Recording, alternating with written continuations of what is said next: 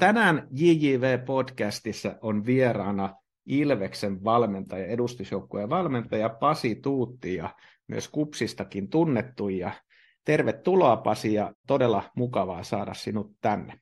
Kiitos kutsusta ja aina on ilo tulla puhumaan jalkapallosta, kun on kiinnostanut niitä ihmisiä sen ympärillä, niin se, se intohimo jalkapallosta puhumista ei kyllä häviä, tekee tässä mitä tahansa tässä ympäristössä työtä, niin se intohimo kyllä säilyy. Tämä oikeastaan idea tuli tähän kutsumisesta tähän podcastiin marraskuun jalkapallon, Suomen jalkapallovalmentajien seminaarissa, missä kerroit, kerroit vähän taustaa ja tietysti tätä tarinaasi, niin, mutta mennään vähän tähän oma, omaan urapolkuusi, että kerro lyhyesti siitä. No joo, tota, aika klassinen tämmöinen vähän yli nelikymppisen miehen tarina, että, että silloin 80-90-luvun nuoriso aikaan niin harrasti käytännössä kaikkia lajeja ja oltiin paljon ulkona ja, ja sitten oikeastaan se jalkapallo oli yksi niistä, mitä tehtiin ja, ja sitten tota, oma lapsuuteni liittyy tuonne Kuopioon vahvasti ja siihen jalkapallostadionin läheisyyteen, että vanhempani asuu edelleen siinä kadun toisella puolella ja, ja, se jalkapallo oli jotenkin niin lähellä ja helppo saavuttaa, että sitä tietysti paljon pelattiin. Mutta sitten käytännössä aloitus jalkapallourani siinä Kuopion elossa, mutta kovin varhaisessa vaiheessa sen Kuopion elon niin junioritoiminta oli siinä kantimissa, että, että siirryin jo sitten kupsiin. Ja kupsiin organisaatiossa sitten käytännössä koko junioripolku ja sitten edustusjoukkueeseen ja debyyttiveikkausliigassa ja, ja niin edelleen. Isoimmat pelimäärät niin kuin otteluista, jos katsotaan, niin löytyy ykkösestä ja kakkosesta, että en mikään veikkausliikan jyrä kyllä ole. Mutta olen päässyt sitäkin puolta näkemään. Sitten oikeastaan viimeisimpinä pelivuosina niin alkoi kiinnostaa valmentaminen ja, ja osallistunkin noihin valmentajakoulutuksiin ja, ja B-lisenssin sain sitten, joka ei ollut siihen aikaan vielä UEFA B, niin sain sitten 2007 ja, ja pelailin siinä vielä. Toimin viimeisenä pelivuotena kakkosvalmentajana ja pelaajana, eli pelaajavalmentajana ja, ja sitten oikeastaan kun peliuraa ei tarvinnut päättää, vaan vakava työtapaturma niin päätti sen pelaamisen, niin sitä ei tarvinnut niin kipuilla sen kanssa. Ja ja sitten kun sattuu tämmöinen työtapaturma, niin vakava, mikä vaati niin kuin 13 kuukauden niin kotona olemisen, niin silloin pääsee vähän arvoja myllertään ja uudelleen organisoimaan, ja sieltä semmoinen niin valmentajuuden ehkä syvin kipinä syntyy, että, että voisikohan tässä niin kuin tehdä jotenkin semmoisia asioita tämän valmentamisen parissa, mitä itse jotenkin kaipasi silloin pelaajauralla, ja, ja siitä sitten hyppäsin mukaan käytännössä sen, sen sairaus ja sen parantumisen jälkeen niin Kuopion Mimmifutis junioreihin, joka nykyään sitten, sitten myöhemmin tunnettiin pallokissoina.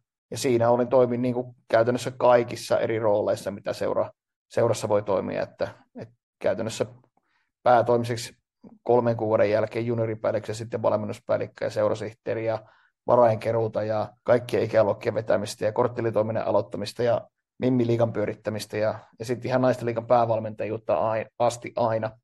Et siinä on niin kuin, siinä kerkesi nähdä sen koko kirjon sitten 2013, sittenkin on tosiaan jo kymmenen vuotta, se on aika pitkä aika, muutin ensimmäistä kertaa Tampereelle ja, ja Ilvekseen ja siirryin poikapuolen valmentajaksi ja, ja sitten sen neljän vuoden aikana, mitä Tampereella olin, niin työnkuvaan kuulu joukkuevalmentaja ja yksilövalmennusta ja, ja sitten semmoinen tittelikin siellä oli kuin talenttivalmennuksen johtaja ja, ja silloinhan talenttiohjelmat käytännössä silloin 13-14 niin käynnistyi Suomen maassa ja siinä oli semmoinen pieni ydinryhmä, joka mietti, että mitähän siinä, siinä talenttivalmennuksella voitaisiin tehdä. Sitten 2018 siirryin Rovaniemelle Ropsiin, jossa tehtävänä oli valmennuspäällikkö ja sitten Veikkausliikan kakkosvalmentajana niin Toni Koskelan kanssa tai Toni Koskelan alaisuudessa. Ja sitten 2019 HJK osti Toni Koskelan alkukaudesta Helsinkiin päävalmentajaksi ja mä otin tehtävät päävalmentajana vastaan Veikkausliigassa silloin 2019 huhtikuussa. Sitten se oli semmoinen kokeiluluontoinen ja, ja sitten 2019 kauden jälkeen niin perhetilanne oli se, että tytär alkoi olla sen ikäinen, että pitäisi lähteä päivähoitoon ja, ja tuota, vaimon töihin, niin päädyttiin muuttaa takaisin Kuopioon ja, ja sieltä sitten kakkosvalmentajaksi Veikkausliikaan kupsiin. Ja siellä ensin Arne Erlandsin kanssa yksi vuosi sitten kaksi vuotta Simon Valakarin kanssa. Ja se kunnes sitten 2023 tammikuussa nimitettiin mut kupsin Veikkausliikan päävalmentajaksi. Sitä uraa ei kyllä kauhan kestänyt 92 päivää ja vapautettiin tehtävistä. Se on ehkä nyt niin kuin jotenkin koko ton 16 vuoden, vuoden jalkapallon valmentamisen, päätoimisena val, jalkapallon valmentamisen uran aikana niin jotenkin ollut semmoinen käänteen tekevin hetki, että, että jotkut kutsuu sitä kriisiksi, jotkut ammattina työntekijät, mutta itse kutsun sitä oppimisen paikaksi. Ja, ja niin kuin päädyin, päädyin siihen, että pääsin siirtymään lähelle omia arvoja, jotka on minulle tärkeitä ja, ja niiden kanssa toimimiseen. Että siinä on siinä Veikkausliikan maailman, maailmassakin päävalmentajuuden kanssa niin on sellaista paljon itselleni vastenmielisten arvojen kanssa toimimista aika isossakin osassa Veikkausliikaseuroista, mutta ehkä siihen joskus myöhemmin. Mutta sitten pääsin niin kuin reilun kolme kuukautta siinä jotenkin selvittelemään sitä, mitä, kuka minä olen ja minkälaiseksi minä haluan tulla ja, ja kontrolloinko itse sitä matkaa vai joku muu, niin päädyin sitten loppukesästä niin takaisin tänne Tampereelle, missä nytkin siis olen ja, ja tota, Veikkausliiga, Ilveksen Veikkausliigan joukkueen valmennustiimin jäseneksi ja jossa sitten erilaisien mutkien jälkeen niin, niin sitten kumminkin päätyi ihan hienoon tuommoisen Suomen Cupin voittoon siitä, että, että saatiin käännettyä sitä kurssia, mikä vähän vaikeus, vaikeuksia tuossa oli viime kauden aikana. Ja, ja tänä päivänä siis tehtävät jatkuu samassa roolissa, eli toimin tuossa Ilveksen Veikkausliikajoukkueen niin valmennustiimissä ja jäsenenä siinä. Ja Joonas Rantanen on nyt viides päävalmentaja, jonka kanssa saan toimia ja oppia uutta. Siinä se lyhyesti varmaan on. Tuossa on paljon tehtäviä ja tulee, tulee niin kuin näitä valmentajan eri rooleja, että valmentaja joutuu tekemään seuroissa aika monia erilaisia rooleja, aina varankerusta ja muita, muita työtehtäviä. Ja sitten tietysti tuo KUPSin 92 päivän, päivän sun projekti Veikkausliiga joukkueen päävalmentaja, niin se ehkä, mä siihen vähän palaisin ja Joo. sanoit, että tämä oppi Martti Kuusela sanoi meidän yhdessä tilaisuudessa, että on valmentajia, jotka ovat saaneet potkut ja valmentajat, jotka tulevat saamaan potkut. Ja tämä on aika, aika myöskin maa, kansainvälisesti, niin valmentajan, päävalmentajan rooli on erittäin tuulinen. Mutta Kyllä. tämä oppija, kerro vähän siitä, että mikä, mitä niin kuin tuntemuksia sulla oli siinä tilanteessa ja miten sä käänsit sen tavallaan siihen oppimisnäkökulmaan? No joo, tietysti se pitää vähän peruttaa siitä, siitä ehkä siitä, siitä tehtävien vapautushetkestä, että silloin korona-aikaan 2020, kun ihmisillä oli aika paljon aikaa miettiä, niin kuin itsellänikin aikaa miettiä niin kuin omia arvoja ja tutustua jotenkin siihen, löytää semmoisen ajatusmaailman siitä, että kuka mä niin kuin ihan oikeasti olen ja minkälaiseksi mä haluan tulla. Niin sieltä alkoi mulla semmoinen itsensä tutkiskelun prosessi, joka sitten oikeastaan huipentuu, jos niin se on sitä sanaa voi käyttää, niin tuon, noihin tuohon tuohon niin viime kevään tapahtumaan, josta tehtävistä vapautettiin, että siitä lähtien niin kuin 20 vuodesta semmoinen käytännössä niin kuin kolmen vuoden ajan jotenkin lähti tutkimaan sitä, että, että kukas mä niin kuin ihan oikeasti olen, että, että jos mua määrittäisi vain ne asiat, jotka ulkopuolelta tulevat, kuten vaikka, että olen valmentaja ja olen jonkun ikäinen ja sivilisäätöni on tämä ja niin edelleen, että eihän se kerro minusta mitään, vaan että ajattelisin niin, että, että kukahan se oikeasti se on se pasituutti, joka, joka valmentaja elää sitä, sitä perhearkea ja niin edelleen.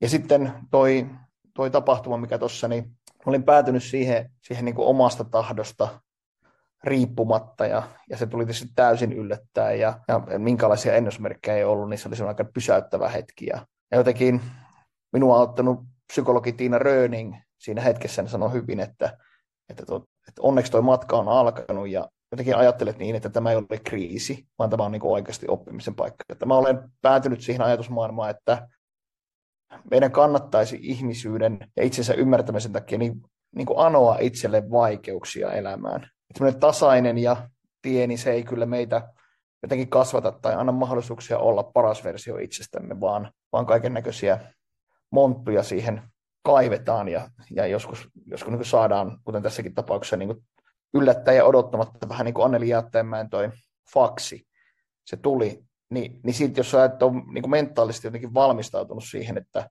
että sä et tiedä kuka sä oot, tiedä minkälaiseksi haluat tulla, niin, niin silloin se, se monttu on syvempi ja sieltä kaivautuminen on niin kuin takaisin maan pinnalle, niin on, on huomattavasti vaikeampaa. Mutta jos siihen suhtautuu niin, että, että tämäkin varmasti opettaa minulle jotain, niin, niin sieltä kautta mä pääsin tosi nopeasti sitten jotenkin pähkäilemään sitä asiaa. Ja, ja on niin kuin aika hämmentävää, hämmentäviäkin hetkiä siinä ollut, että kuten ihmiset vaikka, kuinka ihmiset suhtautuvat, hyvin läheisetkin ystävät, joita, joita edelleen pidän ystävänä, jotka jälkeenpäin ovat, ovat niin pahoitelleet heidän omaa toimintaansa, mutta että kun, kun puhutaan potkuista, niin kovin useasti siitä tulee sellainen olo, että tuo ihminen niin hylätään kokonaan. Ja se ei voi selvitä tuosta muntusta. Mutta tässä jalkapallomaailmassa ne potkut ovat sinänsä vähän väärä termi. Että, niin kuin itselläkin kävi, että ei, mä en saanut potkuja, vaan mut vapautettiin tehtävästä, joka tarkoittaa siis käytännössä, että palkanmaksu juoksee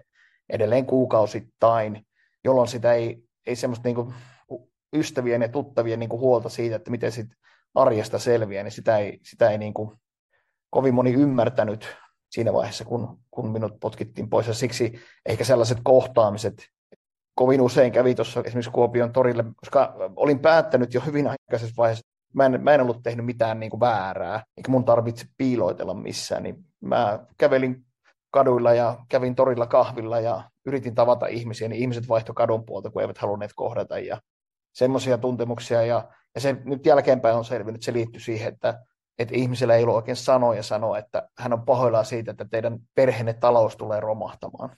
Ja siitähän siinä ei ole kysymys, vaan, vaan niin kuin on aika ja tilaa miettiä, kuka on ja mitä haluaa tehdä. Tuohon, tässä on mielenkiintoinen periaatteessa just tämä, tämä kuvastaa ainakin osittain omasta mielestäni niin tuota suomalaista yhteiskuntaa, että epäonnistumisia ei oikein suvaita, tai ne on jotenkin nähdään, että jos on vaikka yrittäjänä epäonnistunut tai valmentajana, niin silloin ei ole semmoinen johdonmukainen ura, ja kun taas maailmalla yrittäjyyttä ja myöskin, myöskin jalkapallovalmentaja, joka on yrittäjyyttä parhaassa, parhaassa oike, oikeastaan mittapuussa, niin tota, sitä nähdään, että on pakko nämä epäonnistumisia kokea, jotta pystyy niin kuin kehittymään ja onnistumaan. Kyllä. On, mä ajattelen täysin samalla tavalla tuosta tilanteesta, että, että tämä on tällainen niin kuin suoritusyhteiskunnan niin kuin kulmakivi, että, että semmoinen epäonnistuminen ja, ja vajaa ei ole täydellinen, niin, niin semmoisten ajatusten niin kuin julkituominen on vielä kovin, kovin niin kuin jotenkin heikolla kantimilla, että ihmiset, ihmisen semmoinen epäonnistuminen ja, ja se, että kukaan ei ole täydellinen ääneen sanominen, niin on kyllä vielä vähän sellainen jopa tabu osassa niin kuin työyhteisöistä, ja en nyt tätä meidän lajia työyhteisönä niin kuin mitenkään ottaisi pois, että edelleen meillä tässä meidän jalkapalloyhteiskunnassa, jota kutsun tällä nimellä siksi, että nämä seuran työntekijät ja nämä niin kovin paljon on sellaisia, mitenkään se nyt sanoisi ääneen vaikka niin, että kovin tällaisia maskuliinisia piirteitä, jossa pitää olla vahva ja voittamaton ja ei voi olla heikko, niin sellaisia mielipiteitä on kovin paljon. Ne ovat vallitsevia ehkä tässä suomalaisessa jalkapalloyhteiskunnassa vieläkin tänä päivänä.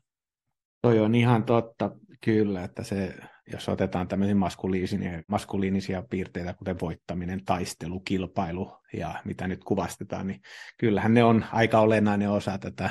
tätä. Joku sanoi hyvin valmentaja, että hän ei kasvata pelaajia, vaan hän kasvattaa sotureita. Mutta Joo. onhan tämä taistelua, tämä pelaaja kentällä ja kentän laidallakin, niin, ja ei se, ei se oikeastaan ole kansainvälisesti varmaan mitenkään heikentynyt tämä trendi.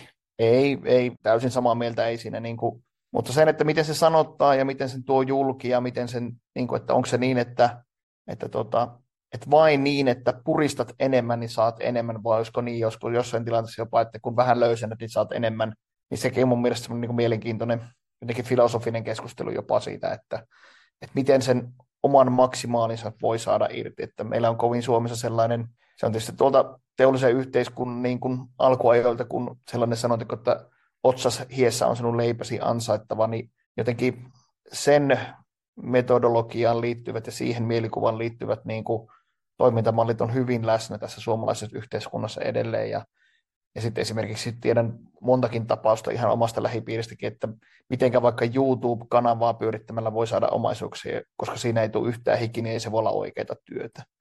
Niin tällaisia niin kuin ihan dinosaurusaikaisia niin kuin ajatusmaailmoja. Kin tässä, tässäkin työssä niin törmää, mutta tota, kyllähän se, se ottelu on tapahtuma, jossa varmasti taistellaan, tehdään niin kaikkia asioita, jossa, jossa tota, yritetään saada se voitto ja, ja sitten on vaan ne keinot aina ne, mitkä on mihinkin niin kuin riittävät ja sallittavat, niin niitä määrittää myös muut ja se, se toiminta myös sitten kokonaisuudessa. Kyllä, ja arvot, arvot myös niiden ihmisten ja seuran. seuran Ilman muuta, totta kai. Tota, Palaan vähän vielä tuohon sun junior, juniori- ja valmennuspolkuun, ja siellä on kuitenkin aikamoisia kehitysloikkia ollut aika nopeasti niin kuin päätynyt suomalaiselle valmennuksen huipputasolle, niin kerro, kerro näistä vähän, että vielä ehkä semmoisista kehitysloikista, että ja. mikä sinussa niin kuin valmentajana on vienyt tätä kehitystä aika kuitenkin johdonmukaisesti korkeimmalle suomalaiselle tasolle?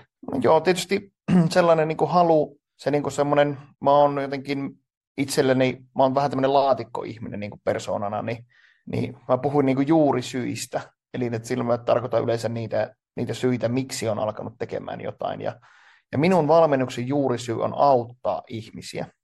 Ja se juurisyy on niin vahvasti niin kuin ollut läsnä koko ajan, että, että tota, mä oon miettinyt, että missä, minkälaisessa positiossa mä voisin auttaa niitä ihmisiä, jotka eniten tarvitsee apua.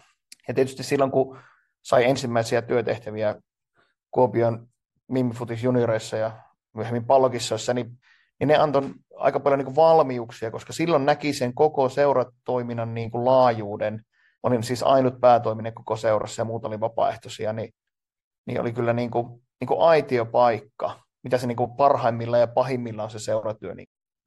Ja sieltä tuli sellainen niin kuin, ajatus siitä, että ehkä tämä seuratyö kaiken kaikkiaan ei ole se, se, missä mä pääsen auttamaan mahdollisimman monta, vaan mun pitäisi päästä tuonne kentälle niin tekemään sitä hommaa, ja se oli se merkittävä, toinen niin merkittävä loikka, että mä hyppäsin sitten Ilvekseen silloin kymmenen vuotta sitten 2013, kun Pansen Markus pyyti mua, mua niin sinne. Ja, ja sitten tuota, siinä, siinä on niin kuin merkittävä ajanjakso se neljä vuotta, että mulla oli niin valtava tarve etsiä dataa ja faktaa siitä pelistä nimeltä jalkapallo. Mä en edes ajatellut, että missä vaiheessa näitä tarvitsee jotenkin niin kuin jäsennellä tai, tai niin kuin järjestellä. Ja sitten mä vaan niin kuin haalin sitä tietoa valtavia määriä ja osallistuin satoihin ja tuhansiin keskusteluihin ja kursseille ja seminaareihin ja pääsin kiertämään Euroopan seuroja ja näkemään, mitä ne tekee. Ja semmoinen niin valtava tiedonjano on niin kuin siinä ollut siinä neljän vuoden aikana, mitä, mitä silloin 2013-2017 loppu, niin siinä on niin valtava semmoinen tiedonjanon jakso. Ja sen mä koen niin merkittävänä siitä, että ilman sitä hetkeä niin ehkä, ehkä jotenkin sellainen perustieto siitä jalkapallosta olisi jäänyt vajaaksi.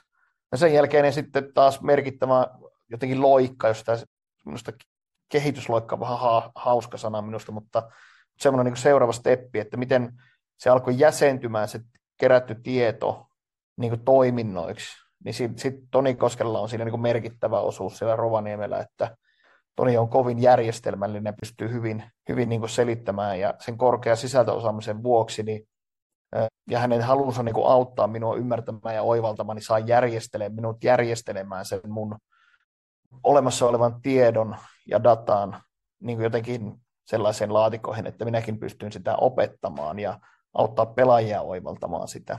Ja sitten sit niin kuin se, sen jälkeinen hetki, noin noi, noi alkuvuodet siihen Rovaniemen 2019 loppuun asti, niin, niin kovin paljon se liittyy siihen sisältöosaamiseen se, jotenkin se valmentajuuden mittarointi ja sitten käytännössä kun, kun pääsi olemaan toisen huippu, suomalaisen huippuvalmentajan Simo Valkarin kanssa tuossa tuossa niin pari vuotta, niin se, että, että Simo avasi kyllä silmiä siitä, että mitkä ne aidosti ne valmentajan niin kuin toimintamenetelmät on, on niin kuin saada se pelaaja niin kuin mukaan. Ja siksi esimerkiksi niin kuin Simon ihmissuhdetaitojen niin kuin korkea niin kuin ja laadullinen, sekä määrällisesti ja laadullisesti niin kuin erittäin korkea taso, niin tota, teki kyllä todella lähtemättömän vaikutuksen siihen omaan ajatusmaailmaan, mitä mä ajattelen vaikka valmentajuudesta tänä päivänä.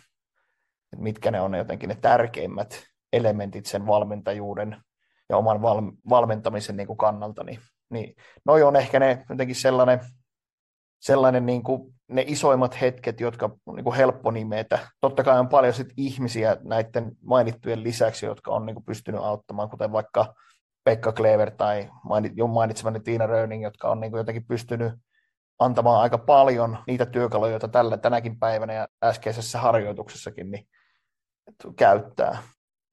Jotenkin sellaisia mun on vaikea jotenkin ajatella, että olisiko ollut jotain sellaisia kehitysloikkia tai sitten jotain vastaavasti, jotain semmoisia niin monttuja, niin, niin kuin mä tuossa jotenkin alkupuheenvuorossa yritin selittää sitä, että kun mä en näe niitä, esimerkiksi niitä tehtävistä vapauttamista, niin en näe takapakkina tai epäonnistumassa, vaan mä näen asiana, että siinä oli heti mahdollisuus oppia, että se, se oppimisen ikkuna avautuu siinä, kutsutaan sitä nyt kriisiksi, että ihmiset ymmärtävät, mistä puhutaan, niin se kriisihetkellä se oppimisen ikkuna avautuu Sepposen selälle ja sitten se on ihmisen valinta oikeastaan, että meneekö se sitä ikkunaa kohti vai siitä poispäin.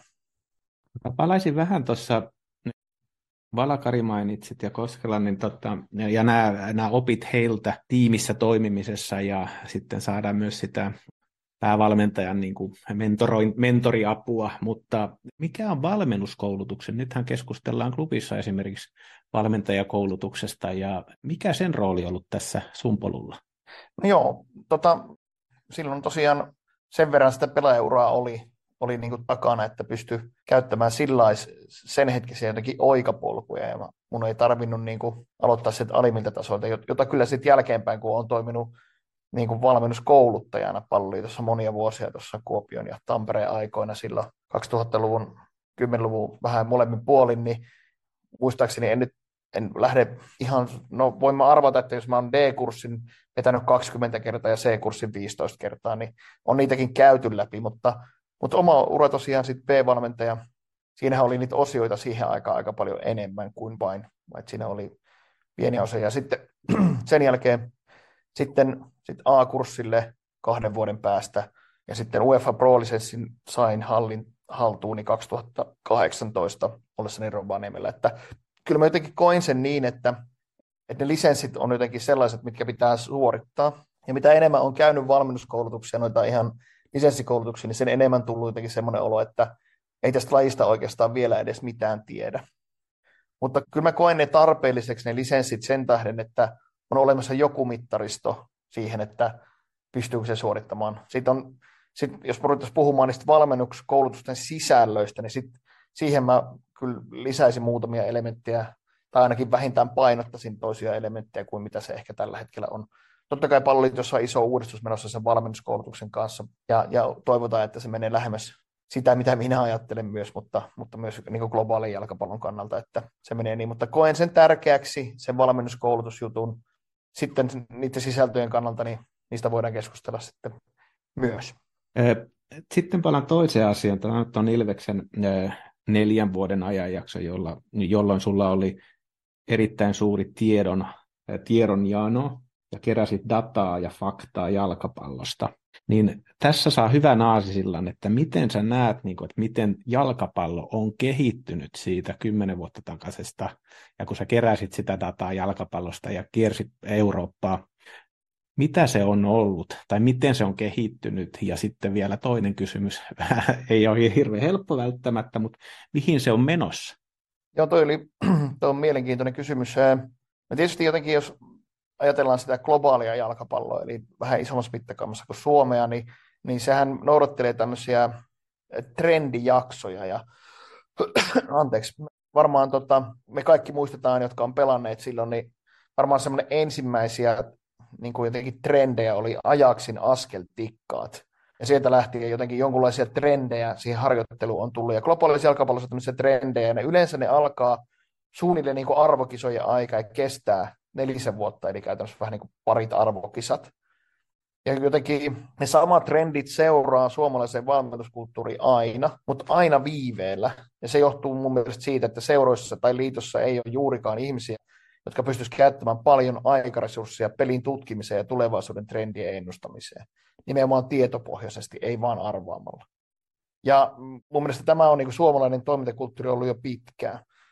Ja mä uskon, että se jatkuu niin pitkään, kunnes jalkapalloa aletaan pitämään akateemisen tieteen alana, jota se tietysti on monessa eurooppalaisessa maassa on jo, mutta Suomessa sitä ei kovinkaan niin hyvällä katsota jos puhutaan akateemisesta tieteestä, niin se ei, tota, jalkapalloa ei, ei siihen kategoriaan kyllä laiteta. Mutta siis me kopioidaan erittäin mallikkaasti trendejä ja toimintamalleja, jotka on tietysti huippuseurassa olleet käytössä jo monia vuosia. Mutta jos katsotaan nyt vaikka parinkymmenen viime vuoden niin kuin jaksoon, niin siellä on niin kuin, peli on kehittynyt mun mielestä valtavasti suuntaan, joka tukee ihmisen evoluutioteoriaa. Ja jos mietitään tämmöistä perusevoluutioteoriaa, niin ihmistähän tulee vähän nopeampi, vähän vahvempi, vähän voimakkaampi ja niin edelleen, kestävämpi. Eli evoluutio kehittyy siihen suuntaan, niin nämä huippuurheilijat, josta siis äsken mainitsin, niin on nimenomaan niitä, jotka on, on niin kuin vähän vahvempia, nopeampia ja kestäviä. Ja sitten kun katsotaan sitä jalkapallotrendiä, niin se on nähtävissä sen pelin osalta myös. Eli hyökkäyksien onnistuminen riippuu siitä, että kuinka nopeasti se hyökkäys saadaan tehtyä, ja koska vahvasti organisoitua ja matalalla puolustuvan joukkueen sitä blokkia on vaikea rikkoa, niin sitten tehdään niin kuin erilaisia toimenpiteitä, kuten prässätään vähän aktiivisemmin ylhäältä, tehdään niitä vastaprässejä. Mutta jotenkin, jos yksinkertaisesti voisi sanoa, niin se semmoiset niin total football-ajatukset, eli siitä, että on niin kuin täysi kontrolli ja sille vastustajalle ei anneta palloa ollenkaan, niin ollaan menossa tämmöiseen vertikaaliseen, eli pystysuunnan, pystysuuntaan eteneväksi jalkapalloksi enemmän ja enemmän. Ja se mulle mun mielestä se tarkoittaa sitä, että niitä, niitä huippuurheilijoiden vähän parempia fyysisiä ominaisuuksia käytetään tarkoituksenmukaisemmin sen pelin ottelun lopputuloksen niin kuin positiiviseksi maksimoinniksi. Otetaan vielä tästä, mikä on niin kuin taidon osalta, yksilön taidon ja joukkuetaidon, ja miten sä sitä kuvailisit tässä kontekstissa? No tietysti se, se yksilön taito, että jos puhutaan niin kuin semmoista kyvykkyydestä hallita sitä pelivälinettä ja hallita jotenkin omia liikkeitään, jos puhutaan niin kuin taidosta sekä, sekä pelin välineen, pel, pelivälineen, eli pallon kohdistuvasta taito-ominaisuuksista, mutta myös niin vähän niin kuin taito- ja taitavuusominaisuuksista kokonaan niin kuin ihmisen, niin kyllä ne, tietysti kun tehdään nopeammin, nopeammassa vauhdissa asioita, niin sen, sen taidon, molemminpuolisen sekä sen ihmisen niin kuin fyysisen taidokkuuden, että sen, sen pelivälineen taito-ominaisuuksien, eli pelivälineen hallinnan kautta, niin ne lisääntyy sen vauhdin. Että mitä kovempi vauhti, niin sen enemmän se vaatii tietysti niitä, niitä osaamisia sen sen osa-alueen suhteen?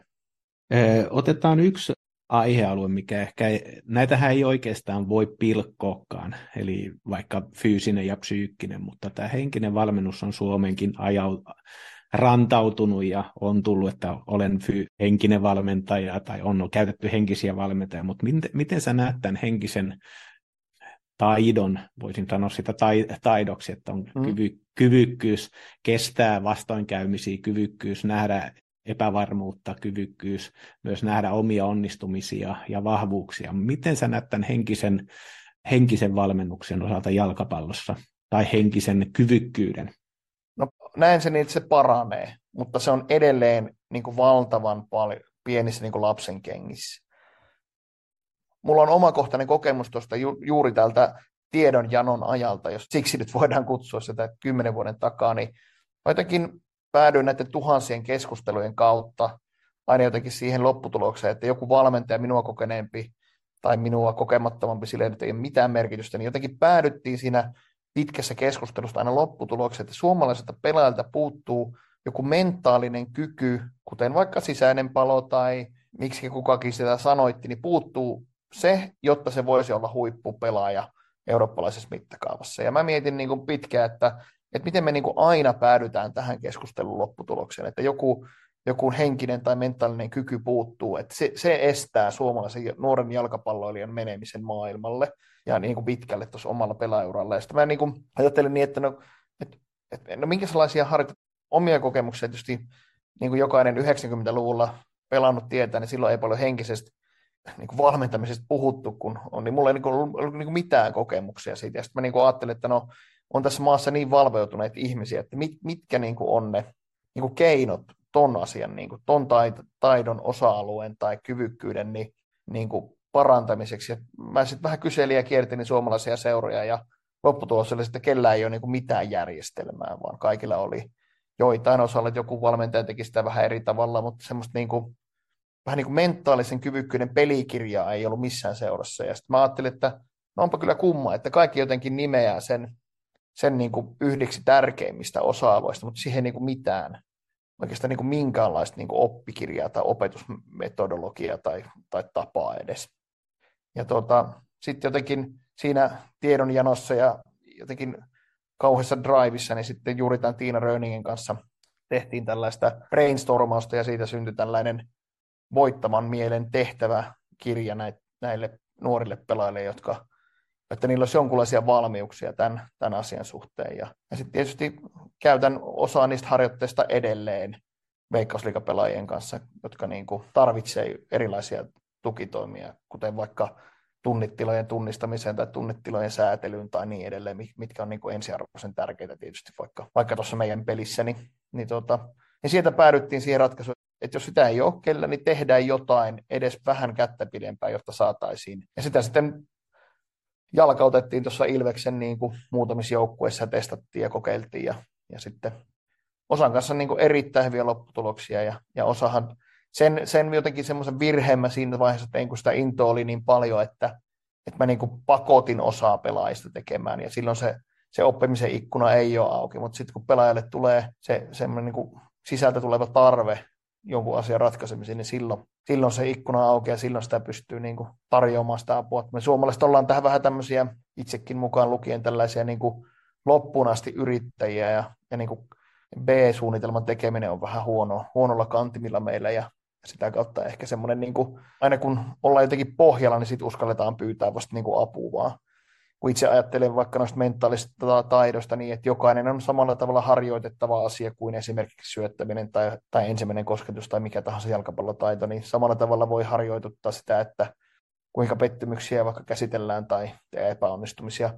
Niin, niin sitä kautta ehkä semmoinen, semmoinen niin kuin jotenkin ymmärrys siitä, että, mitä se, että miten se ihminen on kumminkin niin fyysis-psyykkis kokonaisuus ja, ja sitä kautta sellainen erottelu olisi kyllä hassua, että, että emme harjoittaisi vaikka mentaalisia kykyjä lainkaan jalkapallossa, niin tuntuu minusta kovin vieraalta, mutta sitä se silloin oli. Ja, mutta, mutta parempaan suuntaan ollaan tullut, mutta ollaanko me vielä hyvällä tasolla, niin mielestäni ei. Palaan tuohon vielä suomalainen jalkapallon tasoa, tasoon ja tähän kansainvälisessä ehkä jalkapallo, jalkapalloevoluutiossa, niin miltä suomalainen jalkapallo näyttää tänään? No tietysti aika laaja toi mittari, että suomalainen jalkapallo, mutta tota, jos tota, lähtisi sitä vaikka niin, että purkamaan sit isosta kuvasta ensin. Me Suomessa ollaan täysin samassa kehityskaaressa kuin muissakin länsimaissa, eli ihmiset liikkuu vähän, meidän sairastelee enemmän. Ja jos mietitään niin kuin meidän populaation ja pelkkää matematiikkaa käyttää, niin tämä ei tietenkään ole mitenkään toivottava kehityssuunta suomalaiselle jalkapallolle. Mutta onneksi tässä maassa on niin kuin valtavan hienoja ja paljon seuroja, jotka kantaa niin kuin yhteiskunta vastuuta ihmisten hyvinvoinnista. Ja tämähän tästä nyt on todisteena muun muassa näissä palloliiton UEFA ja seurojen tekemät SROI-mittausarviot, jotka kertoo jalkapalloseuroja olevan yksi merkittävimmistä vaikuttajista tässä digitaalisen yhteiskunnan negatiivisten vaikutusten taklaajina ja miljoonia euroja yhteiskuntavaikutusta on merkittäviä, on erittäin merkittävä teko suomalaiselle jalkapallolle ja tietysti koko yhteiskunnalle. Mutta jos otetaan vähän suppeempi kuva, niin mun mielestä meillä on vähän Suomessa sellainen semmoinen niin haaste, että me ei oikein ole uskallettu, ei ole uskallettu tai osattu nimetä suomalaisen jalkapalloilun kilpailuetua. Et mikä voisi olla meidän, meidän niin kuin kansakunnan niin kuin asia, millä me voitais, missä me voitaisiin olla parempia kuin muut maat, tai vähintään niin kuin korkeita tasoa. Niin sitten mä uskon, että koska meillä ei ole niitä ihmisiä, jotka niin kuin jotenkin ajat, jolle annettaisiin aikaresursseja tutkia sitä peliä ja ennustaa tulevaisuutta, tai että siihen saataisiin niin jalkapallo akateemisen tatuksen alle, niin meillä ei oikein ole niitä ihmisiä, jotka uskaltaisiin tuoda sitä, sitä jotenkin näkemystä siitä, että mikä se voisi olla niin kuin tiedolla johtamiseen liittyviä asioita. Vaan mehän ollaan toimittu, niin kuin äsken mainitsin, niin toimintamallina on ollut se, että kopioidaan ja seurataan sitä trendiä ja sitten taas vähän vaihdetaan suuntaan ja niin edelleen. Ja, ja, mutta minulla on jotenkin silti niin kuin vahva usko siitä, että, että tulevaisuuden rohkeammat ja tietoisemmat sukupolvet tekee varmasti niitä valintoja, mitä minun sukupolvia itsekään en ole pystynyt tai osannut tai uskaltanutkaan tehdä.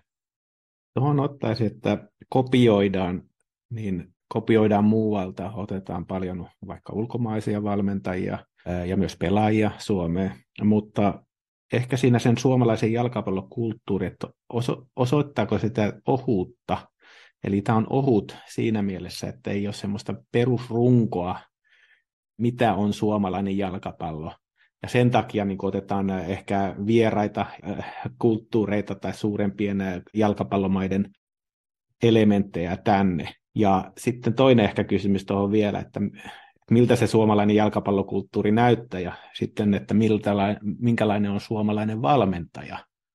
Joo, otetaan tota, tuohon se niin kopiointi tai siitä, että miksi, miksi jotenkin niin tehdään ja mit, miten se niin vaikuttaa tuohon kulttuuriasiaan.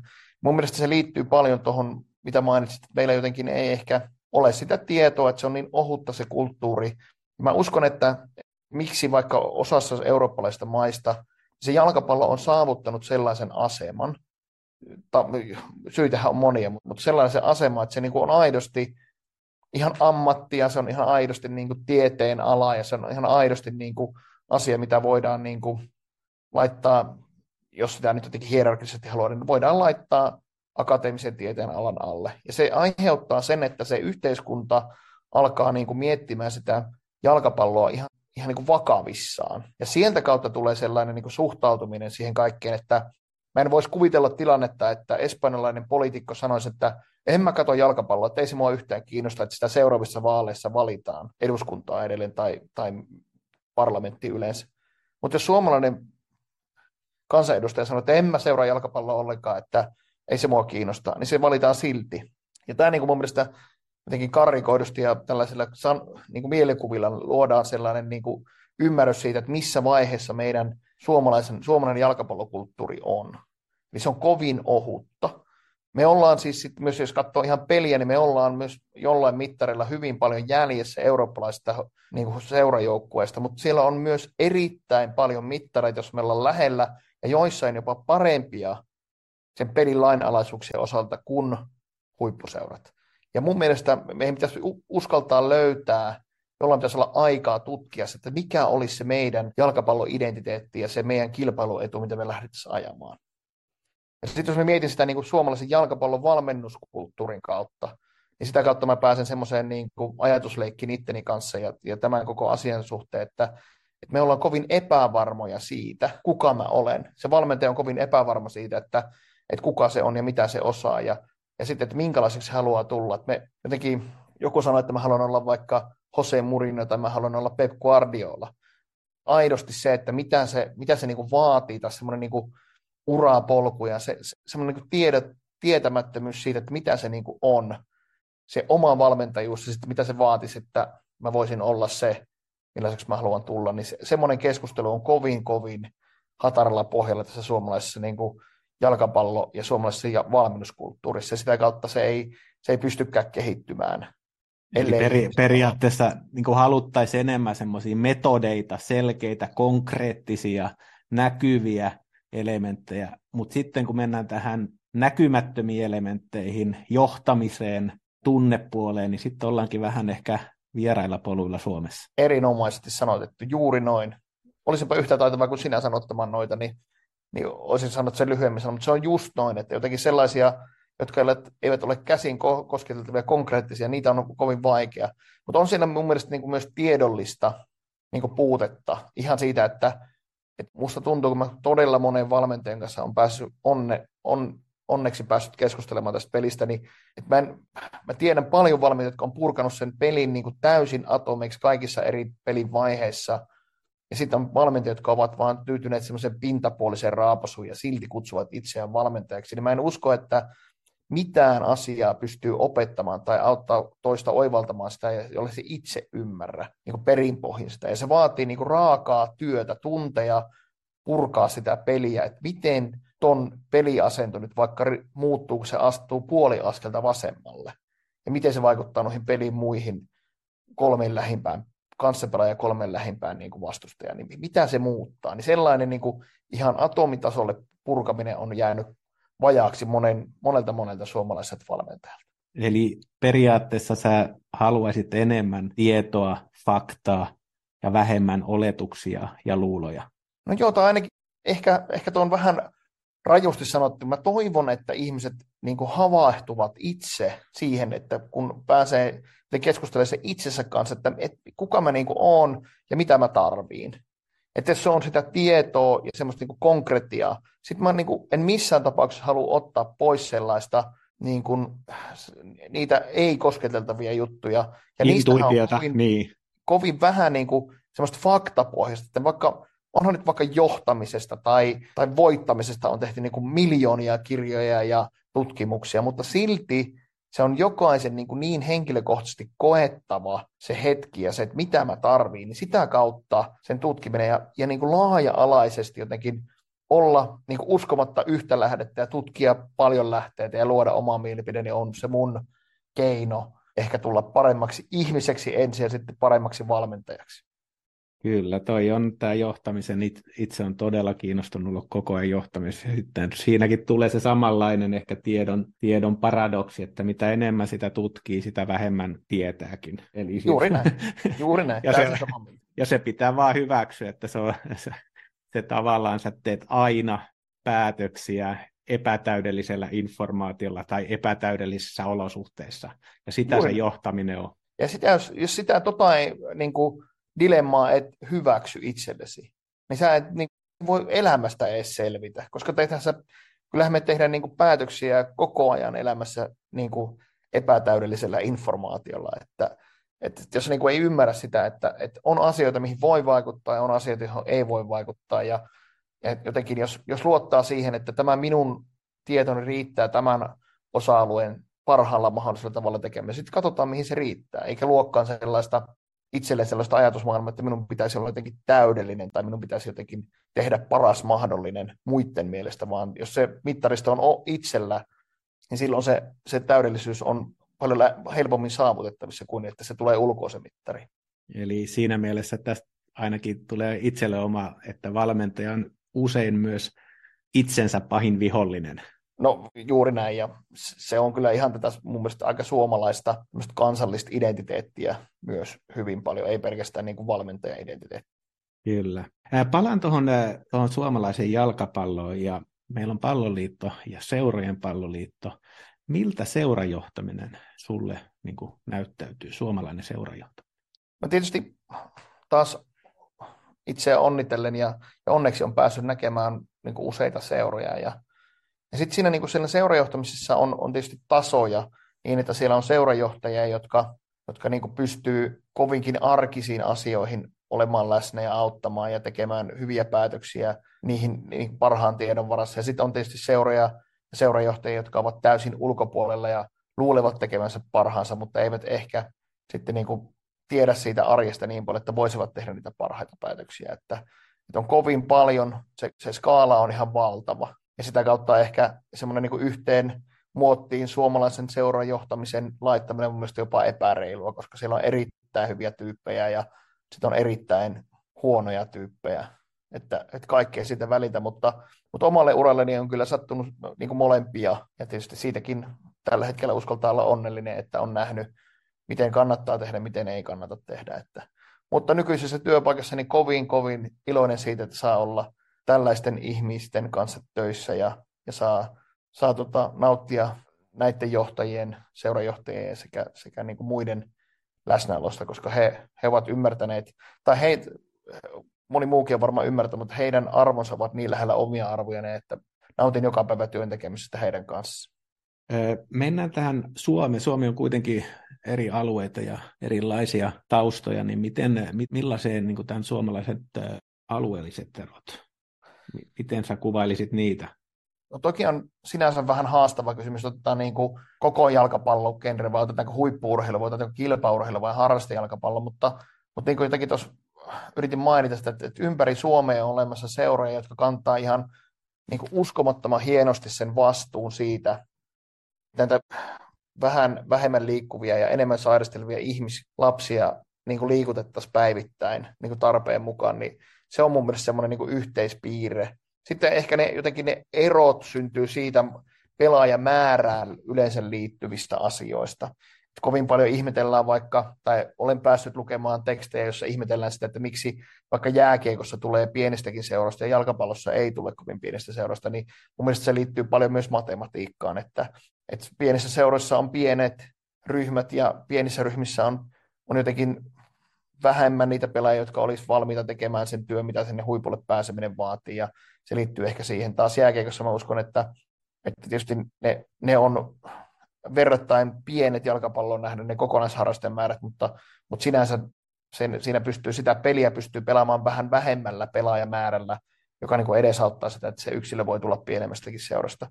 Ja, ja sitä kautta ehkä semmoinen niin alueellinen suuri ero liittyy siihen, että, että sen pelaajamäärään liittyvään laatuun. Eli ihan matematiikkaakin käyttämällä, niin se, että on enemmän pelaajia, niin todennäköisesti niitä, jotka on valmiita tekemään sen työn ja on laadullisesti parempia, niin on enemmän. Ja sitä kautta ehkä semmoinen niin kuin etelä-suomestuminen tässä jalkapallossa on niin kuin väistämättä edellä niin pitkään kuin ihmiset muuttaa niin kuin kohti Etelä-Suomea. Niin sitä kautta se, se alueelliset erot tulee mielestäni jatkossa myös kasvamaan. Hyvin, tästä päästäänkin tähän juniorivalmennukseen ja juniorijalkapalloon.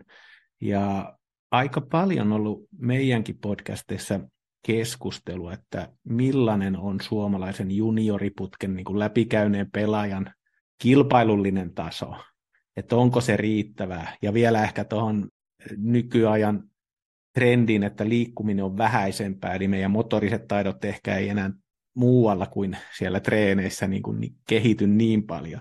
Niin miten sä näet tämän suomalaisen jalkapallo junioripelaajan, että onko se, määrähän on lisääntynyt, mm. mutta onko meidän niin kuin laadullinen taso kasvanut? No ei, kun sä viittasit tuohon juniorin valmennukseen ensin, niin haluaisin ottaa siihen asiaan nyt vähän kiinni. Mä tietysti itsekin olen ollut monia monia vuosia, enemmän siis vuosia juniorin valmentajana kuin, kuin, niin kuin aikuisten valmentajana. Ja jotenkin jo silloin kävi itselleni kovin nopeasti selväksi se, että miten kiittämät, kiittämätöntä työtä se juniorin valmentaminen on, että mielestäni siellä on niin kuin monta semmoista epäkohtaa, joka ei kyllä edesauta sitä, että, että jotenkin juniorin jalkapallon valmennus olisi jotenkin hyvin voivempaa itsehän kun aloitin jalkapallon valmentamisen, niin kovin usein kävi sellaista keskustelua, että, että mitäs muuta työtä sä teet, että sitä jalkapallon valmentajuuttakaan ei pidetty vajat parikymmentä vuotta sitten edes ammattina, että onneksi siitä nyt ollaan jo vähän pääsemässä pois. Että ihmiset tietää, että voi tehdä ammatikseen valmennustyötä.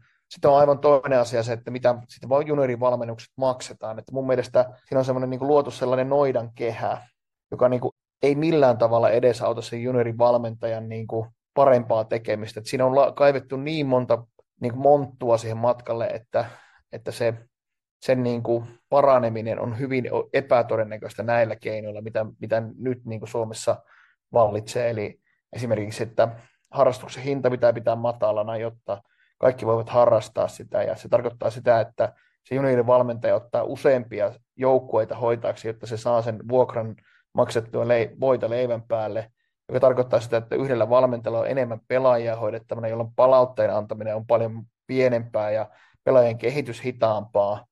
Ja mun mielestä siinä on niin monta jotenkin noidan kehään liittyvää asiaa ja sitten tietysti se arvostuksen puute, mitä, mitä niin kuin ihmettelen kovin suuresti niin kuin aikuisten ihmisten käytöksessä siitä, että jollekin juniorivalmentajalle mennään niin kuin, vaikka ollaan eri mieltä, niin mun mielestä jotenkin aina ihmisten kanssa kannattaa pyrkiä siihen, että pystyy käyttäytymään niin kuin normiston mukaan, että, että ei ketään tarvitse niin kuin jotenkin haukkua ja suututtaa kohtuuttomasti, vaan voi olla eri mieltä, mutta silti kohtelias, joka mun mielestä aina välillä vaikka tässä juniorin valmentajan arjessa niin kuin unohtuu niiltä vastapelureilta, jotka siinä, siinä tilanteessa on, ja näillä viittaa nimenomaan niin kuin vanhempia aikuisia, jotka on kovin tyytymättömiä monenkin asiaan. Ja sen takia mun mielestä juniorivalmennus ei ehkä pysty näillä toimenpiteillä, mitä nyt tehdään, että vaikka se jotenkin se, sellainen niin kuin ammattilais, ammattimainen valmentajuus lisääntyy suomalaisissa seuroissa, niin se ei kyllä mun mielestä näillä niin kuin asioilla, mitä tuossa mainitsin, niin ei se kyllä se ei paranna sitä laatua. Sitten jos mietitään sitä toista, että minkälainen se, niin kuin se suomalainen jalkapalloilija, juniori jalkapalloilija on, niin että kuten siihen, että jos ihminen liikkuu vähemmän, niin motoriset kyvyt tietysti kehittyy, mutta aika paljon hitaammin kuin ehkä muutamia vuosia sitten. Ja, ja sitä asiaa meidän pitäisi jotenkin pystyä taklaamaan, taklaamaan niin kuin tuossa Suomessa jalkapalloilijan jotenkin semmoisessa identiteetissä tai, tai kuvassa, mitä siitä piirretään.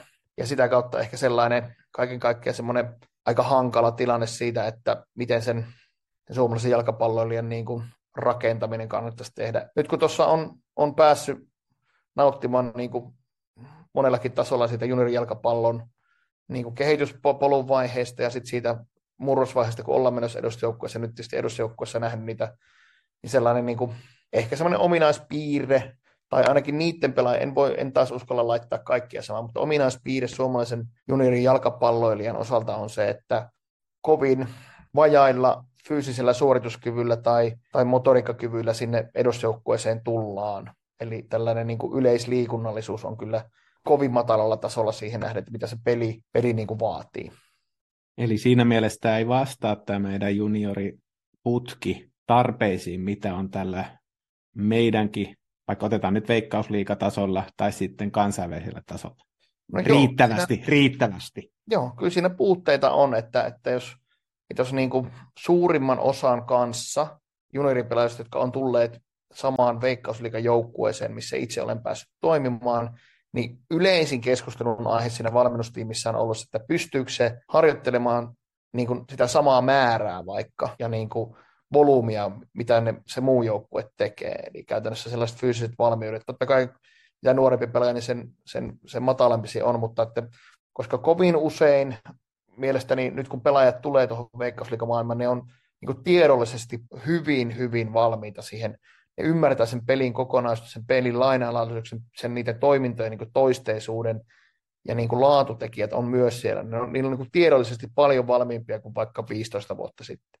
Mutta ne ei ole fyysisesti valmiimpia kuin 15 vuotta sitten. Ja siksi mä sanon, että, että se koulutus, se juniorin valmennusputki niin vastaa ehkä siihen tiedolliseen erittäin hyvin, mutta jos me mietitään sitä jotenkin sellaista varovaisuutta, mitä vaikka fyysinen harjoittelu ja sen ympärillä velova keskustelu niin liittyy, niin musta aina välillä tuntuu, että se, se niin kuin, mitä pidetään niin kuin nuorten fyysisenä valmen harjoitteluna, niin minulle se näyttäytyy lähinnä vammojen ennaltaehkäisyyn liittyvänä harjoitteluna. Silloin tietysti ollaan kovin kaukana siitä, että, kun, että jos mietitään jalkapallolaji, niin se on niin kuin perustasoltaan niin kuin urheilua. Ja sitten jos puhutaan sit huipputa, huippuurheilusta, niin kyllähän se niin kuin peruslähtökohta olisi se, että se, sen pelaajan tulisi olla niin kuin huippuurheilija, jolla olisi ne tiedolliset valmiudet niin silloin se, se todennäköisyys murtautua sen veikkausliikajoukkueeseen tai kansainvälisellä kentillä olisi paljon paljon parempi.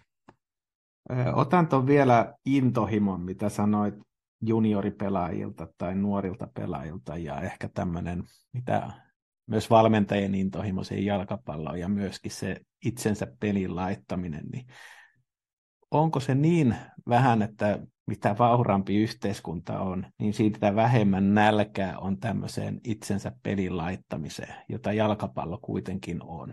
Sehän on täysin itsensä niin kuin fyysisesti ja psyykkisesti pelin laittamista. Se on juuri noin, ja, ja se, on se, se on hyvä havainto, ja se on, se on itse koen sen niin kuin totuutena juuri niin, että jos, jos sitä vaikka vertaa niihin, miksi Suomessa joku 16-vuotias tai 18-vuotias tai 20-vuotias niin pelaaja ei tee samalla pieteetillä sitä asiaa kuin vaikka joku Afrikasta tai Etelä-Amerikasta tullut pelaaja. Niin se liittyy mun mielestä paljon siihen, että niillä, niillä ulkomailla, vaikka Afrikasta tai, tai Etelä-Amerikasta tulleilla pelaajilla ei ole mitään muuta vaihtoehtoa kuin menestyä tässä. Suomalaisilla samanikäisillä pelaajilla on aina vaihtoehto. Että jos tämä nyt ei natsa, niin ei tätä ole pakko tehdä, että mä keksin jotain muuta. Ja siitä tulee sellainen niin kuin mentaalinen niin kuin valmius heittää hanskat tiskiin. Toisaalta ei myöskään niin julkinen keskustelu, mikä velloo vaikka veikkausliikan ympärillä, niin ei kyllä edes auta sitä millään tavalla, että, että me niin saataisiin näitä suomalaisia nuoria niin laittamaan itsensä peliin. Että mä niin kuin, en hyvin paljon ymmärrä sitä, että, tai ihmettelen kovasti sitä, että, että suomalaisten jalkapalloihmisten lähestymiskulma niin Suomen korkeimpaan kilpailulliseen jalkapallotapahtumaan, eli veikkausliikaan, niin kuin liittyy siihen, että se ei ole riittävän hyvää. Mä en niin oikein ymmärrä, että jos me jalkapalloihmiset ei, ei arvosteta itse sitä meidän kansallista pääsarjaa, niin miten me voidaan olettaa, että kukaan muukaan sitä arvostaisi. Ja, ja tämä Veikkausliiga on parasta miesten jalkapallon liittyvää to- kilpatoimintaa, mitä tässä maassa on mahdollista saada. Toisaalta mun mielestä on niin vähäinen keskustelu myös sen ympärillä, että jalka Veikkausliiga pelaaja on ammattilainen. Sille maksetaan palkkaa siitä, mitä se tekee, ja se tykkää siitä. Niin mun mielestä se on ihan hyvä diili.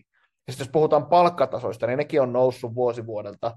Jos mietitään sitä, että tuommoinen 25-vuotias nuori, on se sitten käynyt kouluja tai pelannut jalkapalloa, mutta niin keskiansiot tulee olemaan paljon yli suomalaisen keskivertopalkan. Jos me lasketaan nyt tämmöinen karkea summa, vaikka 5000 euroa, joka ei niin millään tavalla taas verrattavissa vaikka jääkiekkoliikassa saati, saatiin palkkoihin. Mutta jos sä oot niin 20 kolmivitoseksi keskiansiolla, mikä on 5000 euroa, niin mun mielestä ihan hyvä palkka niin verrataan nyt johonkin muuhun ammattiin, mitä samaan aikaan voisi tehdä. Ja lisäksi, että sitä, sitä niin tykkää tehdä sitä työtä ja tehdä sitä, mitä on alkanut harrastaa. Mun mielestä se, se ei todellakaan ole mikään huono diili.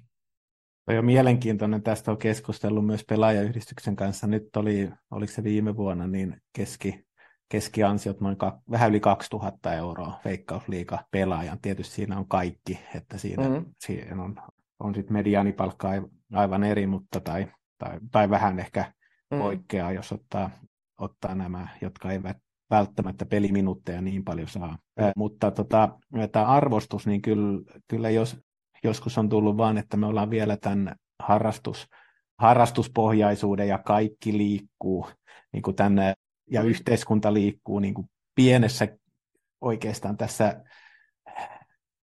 sadan vuoden takaisessa maailmassa vielä Kyllä. kiinni. Ja se näkyy aika monessa. Seurathan on vanhoja, niillä on pitkät perinteet, mutta meillä tavallaan tämän huippujalkapallon, tai ainakin niin uskaltaisin väittää, että huippujalkapallon traditio on hyvin lyhyt. Et siinä mielessä tämä niin kuin jalkapallo huippuna, että välillä tulee nämä keskustelut, mikä juniori, nyt mun mielestä on pari asiaa, mitkä ehkä nostaisin tässäkin keskustelussa su, sulta kommentoitavaksi, että on tämä kilpailu, että onko meillä riittävästi kilpailua juniorijalkapallossa. Sitten toinen on, mitä on nyt noussut, että taas, meillä 90-luvulla oli, että kaikki pelaa, niin taas on nous, noussut keskusteluihin, että tasoryhmittely pitää poistaa. Ja itselle se on vaikea ymmärtää, että mistä tästä puhutaan, tai mikä tämä niin kuin, mikä juttu tämä on, mutta mitä mieltä sä oot tästä kilpailun tasosta, huippujalkapallo, niin kuin traditioista ja sitten ehkä tästä, miten niin kuin erottaa se liikunnallinen elementti, eli yhteiskunnallinen vaikuttavuus, ja sitten tämmöinen huippumatti, jalkapallo niin kuin ammattina toisistaan. Mun mielestä nämä menee aika jotenkin sekaisin ja vaikea saada, että mistä tässä puhutaan välillä, kun heitellään, niin kuin ehkä tämä somekin tuonut, heitellään sinne tänne ja ammutaan kuin villissä lännessä, mutta, mutta mikä sun on kilpailuun, huippujalkapallotraditioon ja tähän tasojen poistamiseen, niin onko sulla niihin näkemyksiä? No, kuten varmaan arvata kysymyksen asettiin, voi arvata, että näkemyksiä varmasti on. Tota, me, tuo, tuo, ensinnäkin siihen traditioon siitä, että huippu ammattilainen jalk, ammattilaisuus jalkapallossa, niin se on, se on todellakin, niin kuin sanoin, niin kovin ohut, että jos miettii omalta uralta, niin Veikkausliikassa pelanneena pelaajana joitakin otteluita, niin olen saanut joitakin satoja euroja palkkaa. Ja siis ihan naurettavia summia verrattuna nykyaik- niin kuin nykypäivänä ansaitseviin niin pelaajia. Vaikka niin kuin sanoin, niin pelaajayhdistyksen niin keskiansiot on varmaan toi, mutta jos miettii niin kuin semmoista rutinoitua suomalaista veikkausliiga-pelaajaa, joka on pelannut vaikka 200 tai 300 ottelua, niin sen palkkataso on vähän eri kuin 2000 euroa. Joka tarkoittaa sitä, että, että nyt nykyään niin olettamus on se, että se on ammatti, siitä vaaditaan 24-7 sitoutumista siitä urheilijalta, ja sitä kautta sen, sille maksetaan palkkaa siitä, siitä urheilemisesta. Ja sitä, se on todella, todella ohut se, se niin kuin kulttuuri tässä vielä tässä meidän Suomen maassa, että ei sitä montakaan vuotta ole. Mä en tiedä edes, niin kuin tarkasti en osaa sanoa, mutta ei siinä kovin monta vuotta, kun tämä Veikkausliiga siirtyi niin täys ammattilaiseksi, ammattilaissarjaksi. Joten se on, se on kovin, kovin, ja sitä kautta se, se, se, niin kuin se kehitys myös siitä palkkatasoista niin tulee varmaan niin kuin jatkossa olemaan eri. No sitten tämä niin kuin, mua, mua jopa huvittaa itseäni niin kuin sivistämällä lukea noita, noita niin kuin, tota tasoryhmää ja sellaista ajattelua. Ja mun mielestä se, sitä agitoi yleensä ihmiset, jotka eivät kovin hyvin ole sisällä niin kuin lajin vaatimuksista ja niistä detaaleista, mitä siinä tapahtuu. Ja, ja jotenkin tämmöinen niin kuin mantramainen jauhaminen siitä, että tasoryhmät ovat paha tai tasoryhmät ovat hyvä, niin on mun mielestä niin kuin aika absurdia niin kuin kaikessa elämässä, että, että ei, ei, ei varmasti ole olemassa ketään niin pätevää ihmistä, joka voi sanoa, että, että tälle, tap, tällainen tasoryhmä on huono ja aiheuttaa pahaa, tai että tälle se on hyvää. Että on niin kuin mahdoton ajatella, että joku olisi niin pätevä sanomaan tasoryhmäajattelusta esimerkiksi sitä, että, että onko se hyvä vai paha. Siellä on yksittäisiä pelaajia, joille se on hyvä, ja siellä on yksittäisiä pelaajia, joille se ei ole niin hyvä. Sitten on liittyy mun mielestä paljon siihen niin seuran imagoon ja siihen seurakulttuuriin se, että miten sitä tasoajattelua niin kuin käydään läpi.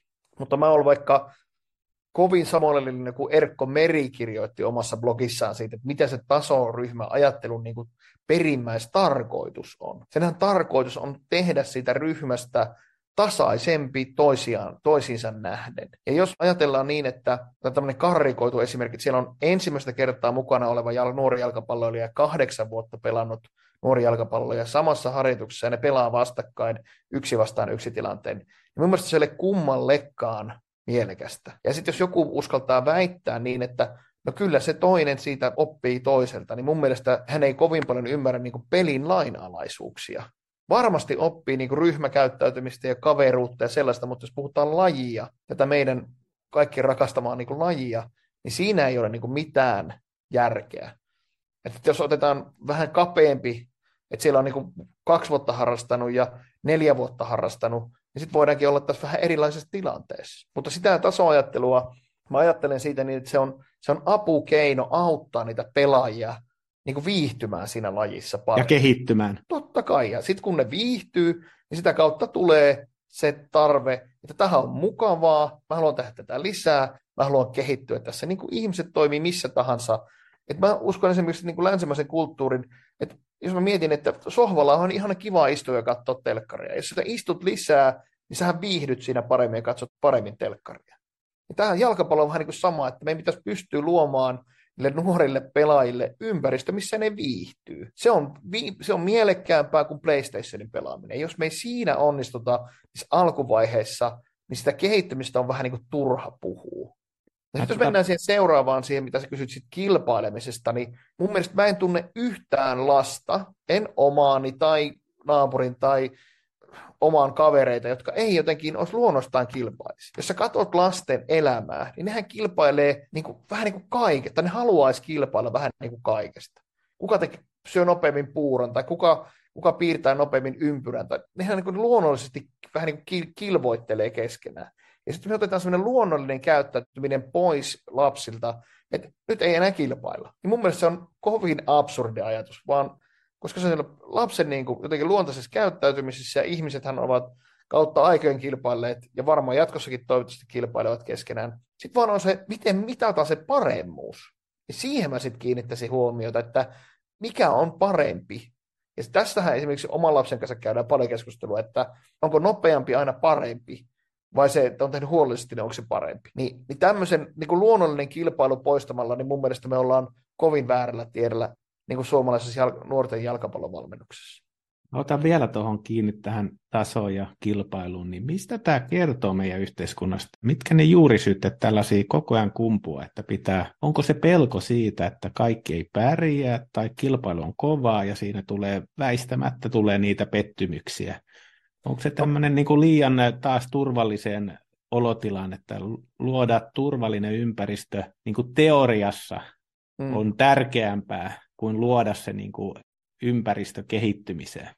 On. Mä ajattelen just noin, että semmoinen niin realismin puute tai niin kuin uskaltamattomuus niin kuin tuoda se realismi esille.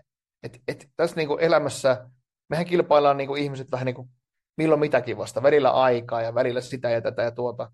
Mutta että se se, että, että sellainen niin kuin silotellun tien syndrooma on, on tähän yhteiskuntaan, niin varsinkin jalkapalloyhteiskuntaan niin tulossa, että mitä sileämpi se tie on, niin sitä mukavampi ja sitten viihtyisämpi se, se ympäristö on, sitä enemmän sitä harrastaa. Mä taas ajattelen sen vähän niin kuin oman elämänkokemuksen kautta, niin että mitä enemmän siinä on monttuja, niitä haasteita niin myös tarkoituksella haetaan ja etsitään, niin, että niihin pystytään kompastumaan ja oppimaan uutta, niin mä ajattelen sen taas niin. Mutta jos yritetään luoda pelaajille kuva tällaista siloitetusta tiestä, mitä se ei ikinä tule olemaan niin kuin jatkossa. Niin mun mielestä on niin kuin edesvastuutonta valehdella niille lapsille siitä, että se tie tulee olemaan sileä ja ei ilman monttuja ole, koska niin se ei tule olemaan. Jokaiselle meille on luotu, tämä universumi vaan tuo meille jokaiselle jonkunlaisia haasteita ja ongelmia, jotka me sitten otetaan vastaan tavalla tai toisella. Meillä yhdistyksessä palkittiin FC Inter tämmöinen vuoden nuorten mahdollistajana tiettyjen mittareiden kautta arvioitiin veikka, viime veikkausliikakautta. Ja ehkä tähän ottaisin vähän keskustelun sen suomalaisen jalkapallon juniorin nuoren, että koska näitäkin on tullut väitteitä, välttämättä eri pelipaikoille ei löydy riittävän laadukkaita nuoria jalkapalloilijoita tässä, niin on, pitääkö se paikkaan? Sulla on aika hyvä perspektiivi tuohon eri veikkausliikaseuroista, että, että kasvattaako tähän pelin lainalaisuuksiin ja tähän meidän Suomen korkeimmalle tasolle meidän valmennus- ja junioripolku riittävästi laadukkaita eri pelipaikkojen pelaajia? No lyhyesti voisin vastata, että ei kasvata. Taas jotenkin perustelen sen niin, että joillekin pelipaikoille se tekeminen edesauttaa ja joillekin pelipaikoille se ei. Ja, ja yleisimmät ne vaikeimmat pelipaikat, joihin se ei kasvata, liittyy nimenomaan fyysiseen suorituskykyyn. Eli korkean intensiteetin toistuvien, niin kuin, korkean intensiteetin toistuvia niin kuin juoksumatkojen niin kuin tekeminen on kovin vastenmielistä joillekin pelaajille, suomalaisille pelaajille, ja sitä kautta ne pelipaikat ehkä valikoituvat vähän, vähän niin kuin pois sen suuntaisesta toiminnasta, kun, kun taas jotenkin, jos, jos suomalaiset olisi niin valmiimpia laittamaan itseänsä niin fyysisesti likoon, niin ehkä ne pelipaikatkin vähän muuttuisivat. Ja tällä nyt lähinnä tarkoitan sitä, että siihen keskisektorille, missä ollaan paljon pallossa ja vähemmän niin kuin ilman palloa, niin niihin keskeisille paikoille meidän jotenkin juniorin valmennusmetodologi polku johtaa kovin usein. Mutta sitten taas jotenkin niihin pelipaikoille, missä on vähemmän, niin niitä pelaajia on jotenkin vähemmän tässä suomalaisessa kulttuurissa. Sitten jotenkin nousee esille sellaiset poikkeukselliset, jollain per- periodilla aina tulee, kuten vaikka joskus muutamia vuosia sitten oli Timo Stavitski, joka oli niin kuin Veikkausliikan parhaita nuoria laitureita, koska oli niin nopea, tai nyt on Topi Keskinen, tai niin löytyy tällaisia pelaajia, jotka eivät olekaan keskisektorin pelaajia, mutta heillä on niin kuin uskomaton joku muu kyky, ja yleensä se on liittynyt fuusiseen suorituskykyyn se, millä sieltä pompataan esiin. Totta kai ei voi sitä taito-ominaisuutta niin jotenkin erottaa, että voi, riittää, että on vaan nopea, ei käy, vaan täytyy olla se taitoelementti tietenkin mukana. Mutta niin, että se meidän valmennusmetodologia, mikä tässä Suomen maassa vallitsee, niin ei pidä korkeassa arvossa esimerkiksi fyysistä suorituskykyä, joka niin kuin poissulkee muutamia pelipaikkoja tuosta nykyajan jalkapallon vaatimustasosta, mitä se peli siinä vertikaalisuuntaan on nyt, on nyt muuttumassa tai jo on muuttunut. Otetaan vielä tuohon äh, fyysiseen suorituskykyyn ja toinen otan tämän taidollinen kyvykkyys. Ja sitten tietysti mitä keskusteltu jo aikaisemmin, tämä henkinen, henkinen kyvykkyys, mutta tämä taidollinen, niin rakentaako tämä suomalainen? Oma näkemys on, että tähän keskikaistalle juuri näihin pelirakentaja 6, 8, 10 paikkaan, niin sinne on erittäin meillä ei, ei ole niin traditio tällaisille pelaajille, jotka pystyy, sanotaanko peliälyltään ohjaamaan pelejä, vaan meillä nousee nimenomaan fyysisesti poikkeukselliset yksilöt sitten niin kuin ehkä sinne pelissä keskiöön. No joo, toi varmaan on sellainen trendi, mikä on ollut vallitseva, mutta nyt jos mun mielestä vaikka hyvä esimerkki on Suomen U21-maajoukkue, jossa on niin kuin varmasti Suomen lupaavimmat nuoret pelaajat. Jos katsotaan sen pelaajamateriaalia, niin kaikista kyvykkäimmät pelaajat ovat keskisektorin pelaajia ja jopa hyökkääviä keskikenttäpelaajia, kuten Naataskytä tai Pyhtiä. Tai, tai siellä on niin lukematon määrä niitä pelaajia, jotka pystyvät olemaan siinä pelin keskiössä ja tekemään korkean laadun suorituksia. Kun taas meiltä ehkä puuttuu, mistä tietysti vaikka päävalmentaja Markku Kanerva on sanonut, että meiltä puuttuu ehkä laita pakkeja, tai, koska laita pakin, niin kuin laita puolustajan niin kuin pelipaikan vaatimustaso sekä psyykkisesti että fyysisesti että taidollisesti on, on muokkautunut viimeisten vuosien varrella niin paljon, että me ei olla siinä kehityksessä pystytty mu- olemaan mukana. Kun nyt katsotaan ihan aidosti vaikka niitä ihan parhaita, absoluuttisesti parhaita pelaajia Suomen U21-joukkueesta, niin kyllä ne siitä löytyy siitä keskisektorilta ja nimenomaan ehkä hyökkäävistä keskenttäpelaajan rooleista. Kyllä, tuo ihan mielen, hyvä, hyvä pointti oli tuossa, että tavallaan sitten ehkä jossain aikaveissa korostuu tiettyjä pelaajaprofiileita, mutta sitten toiset jää heikommalle. Ja sitten Kyllä. jos et, laidat vaikka vahvistuu, niin sitten keskusta heikentyy. Tai sitten niin kuin näin, että tämä vähän ehkä meidän pitäisi tasapainottaa ja pyrkiä pelaajaprofiileja kehittämään niin kuin laajasti eri pelipaikoille. No, kyllä. Ja sitten mä tuohon niin jotenkin jo silloin, kun edellisen kerran täällä oli, niin mä niin jotenkin haluaisin kannustaa kaikkia seuroja uskaltaa jotenkin nimeet, niin kuin tekemään siitä jopa sit pelipaikkakohtaisuudesta niin kuin kilpailuedun itselleen. Eli seurat uskaltaisi jotenkin tehdä niin, että ne jotenkin karrikoidusta taas, että meiltä tulee Suomen parhaat laitapuolustajat. Niin mun mielestä se olisi aika kiva tuommoinen niin myyntipuhe myös sille seuralle, tai meiltä tulee sitä tai tätä pelipaikkaa. niin että meillä olisi niin kuin olemassa sellainen vähän niin kuin profiloituja seuroja, jotka, jotka niin kuin keskittyy johonkin, johonkin niin kuin pelipaikkaan tai johonkin niin kuin, vähän karikoidusti sanottu, mutta niin, että meillä olisi niin kuin, jollain seuralla olisi toiseen suomalaiseen seuraan kilpailuetu siitä, että se vaikka tietää tuon pelipaikan niin kuin sekä fyysiset ja psyykkiset ja taidolliset vaatimukset ja niitä kehittää ja sitä kautta me saadaan niille jokaiselle pelipaikalle. Et se on sellainen niin kuin, vähän niin kuin uskallusasia myös. Otetaan, mulla on pari, pari kysymystä vielä toinen veikkausliika, että minkälainen veikkausliika rooli pitäisi olla suomalaisessa jalkapallossa? No mun mielestä se, se, se pitäisi saada se arvostus niin kuin nousemaan ihan ensimmäisenä meitä suomalaisten jalkapalloihmisten sisällä. Ja sellainen niin kuin, mun mielestä kohtuuton arvostelu sen sarjan, sarjan niin kuin laadusta on niin kuin aika typerääkin jopa, koska se vertailtu, vertailtavuuskohde on mun mielestä aika absurdi, niin kuin moneltakin kannalta, mutta niin, että, että mutta voitaisiko me joskus vaikka pystyä siihen, että me voitaisiin löytää niitä lähellä olevia juttuja tai jopa parempia juttuja jostain asioista, kun että aina vaan jotenkin nimetään se, että missä me ollaan paljon jäljessä. Minusta olisi paljon mielenkiintoisempi se keskustelu, että, että ollaanko me joissain niin kuin asioissa lähellä tai parempia kuin ne, kun taas vaikka niin, että jatkuvasti keskustellaan siitä, että, että missä me ollaan jäljessä. Mun mielestä se olisi semmoinen niin toivottava. Sitten se veikkausliiga niin kuin kaiken kaikkiaan, niin sehän on, se on, niin kuin mä äsken sanoin, niin se on niin kuin ammattilaissarja, ja se valmistaa niitä, niitä suomalaisia pelaajia niin kuin valtavan hyvin siihen ammattilaisarkeen. Siis valtavan hyvin. Parhaalla mahdollisella tavalla tuskin, mutta valtavan hyvin. Eli parhaalla mahdollisella tavalla suomalaisessa niin kuin, niin kuin jalkapallokulttuurissa. Sen parempaa paikkaa kehittyä niin ei ole kuin suomalainen veikkausliikaseura.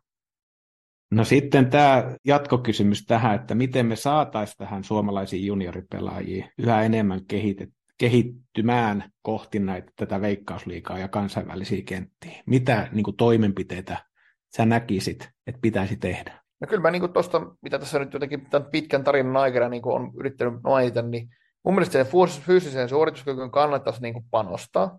Että ainakaan se ei olisi se syy, että miksi joku nuori pelaaja ei saa mahdollisuutta veikkausliikassa. Se, se on mun mielestä niin kuin, se on, se on niin kuin ison työn takana, mutta se on yksi helpoimmista osa-alueista, jonka voi hoitaa kuntoon.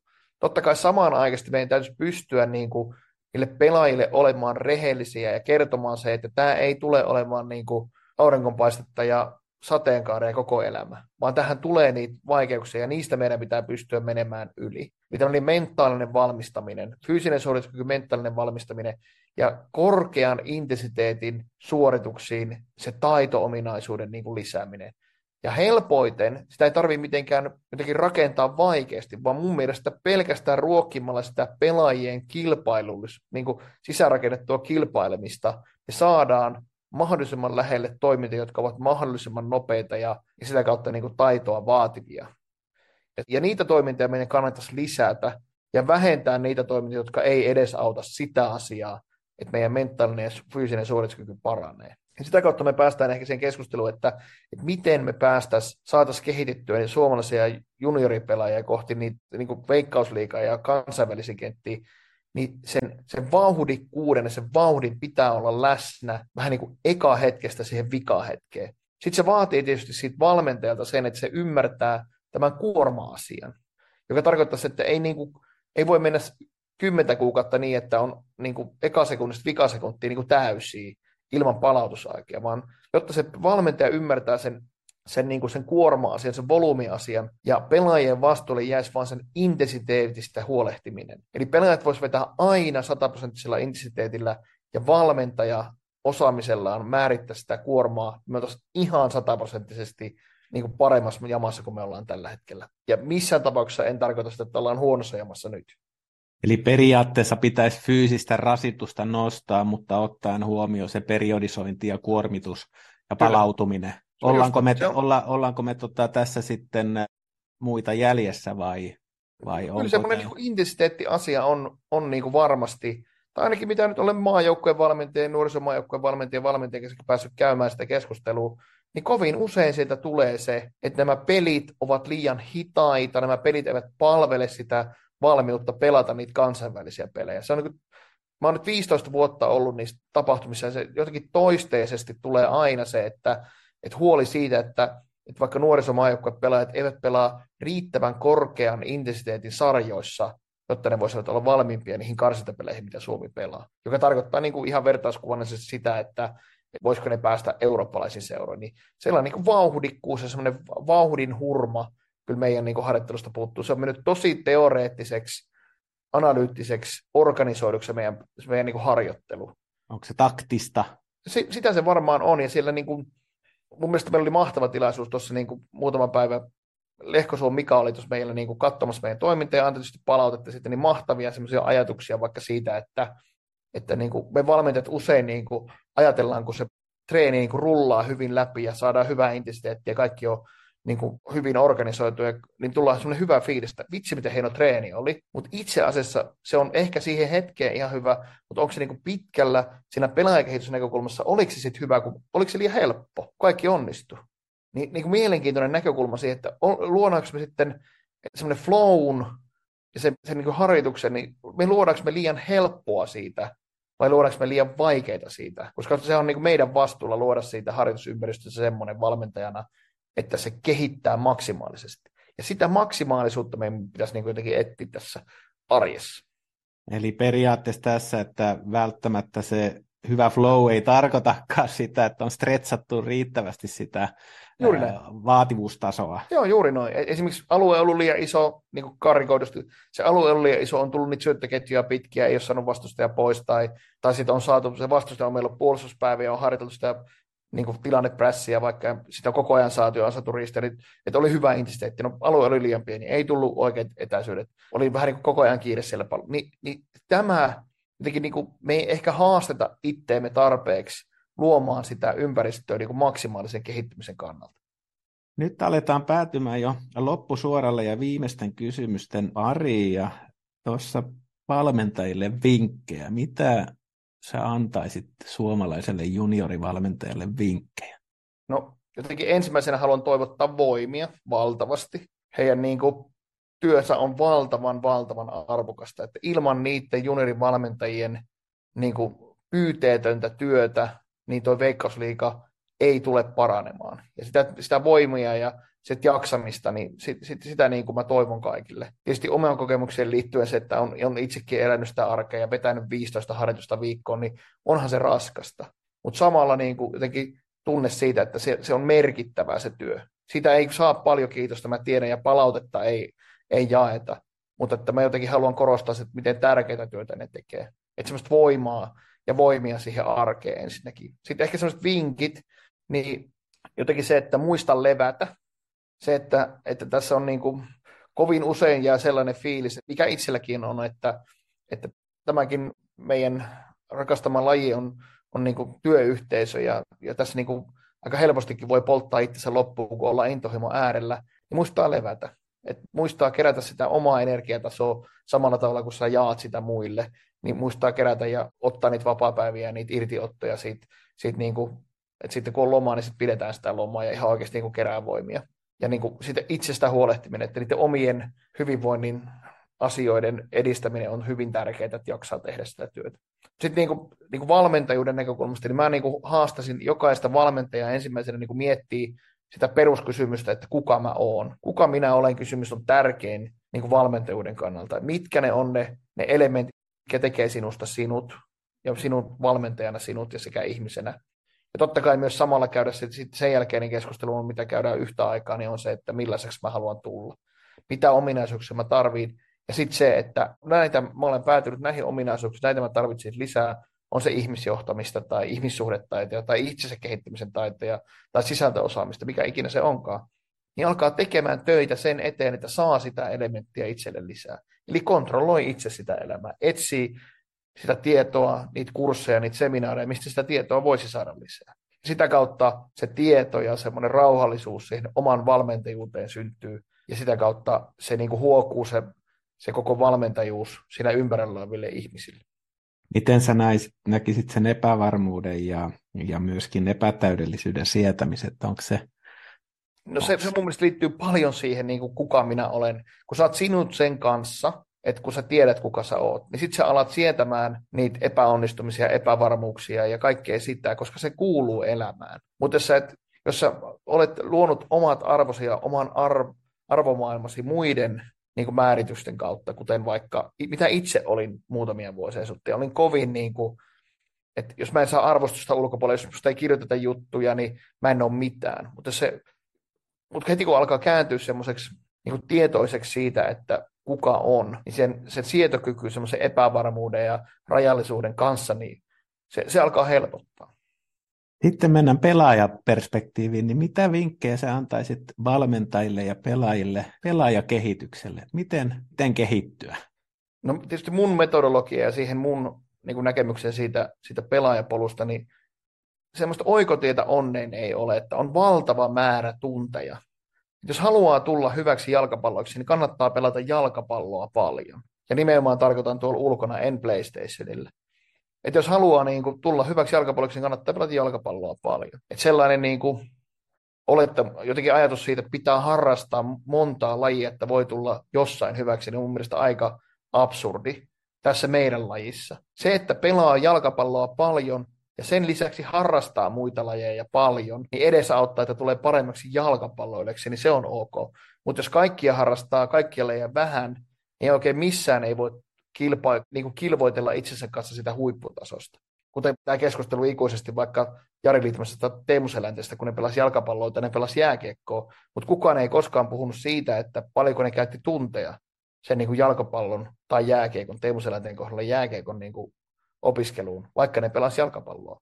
Ja tämä on niin kuin mun mielestä absurdi taas, että jos haluaa hyväksi jalkapalloksi, pitää pelata jalkapalloa paljon, liikkua paljon, ja jos nyt tässä yhteis- digitaaliyhteiskunnassa ei oikein muuta keinoja löydy, niin sitten pelaa muitakin lajeja. Mutta jalkapalloa pitää harrastaa paljon, että voi tulla hyväksi jalkapalloilleksi. Se on niinku se peruslähtökohta.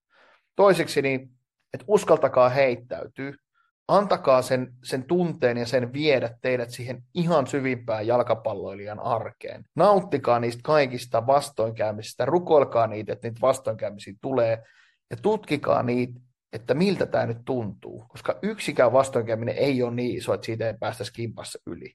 Ja sitä kautta semmoinen pitkäjänteisyys, valtava työmäärä ja heittäytyminen tunnetasolla siihen, siihen urheilemiseen, niin vie teidät just sinne, minne te haluatte itse mennä. Ei kenenkään muiden tai, tai muiden tavoitteet, niin ne ei ole niin tärkeitä, vaan ne teidän omat.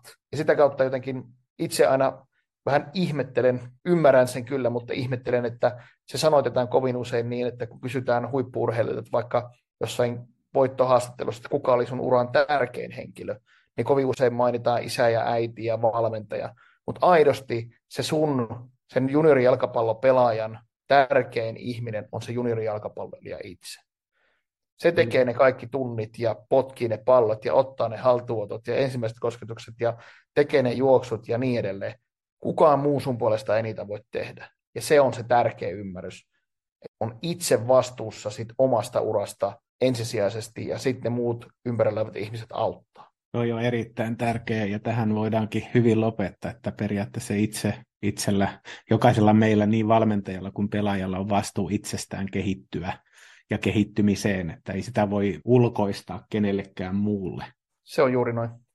Kiitos Ilveksen edustusjoukkueen valmentaja Pasi Tuutille tästä arvokkaasta hetkestä, jotka, jotka olet antanut meidän niin kuin yhdistykselle ja tälle meidän jäsenille ja muillekin. Ja toivon sinulle erittäin hyvää jalkapallokautta 2024. Kiitos paljon, että sain olla mukana ja puhutaan jalkapallosta, niin intohimo syttyy. Kiitos oikein paljon ja oikein hyvää kesää ja tulevaa kautta kaikille. Kiitos.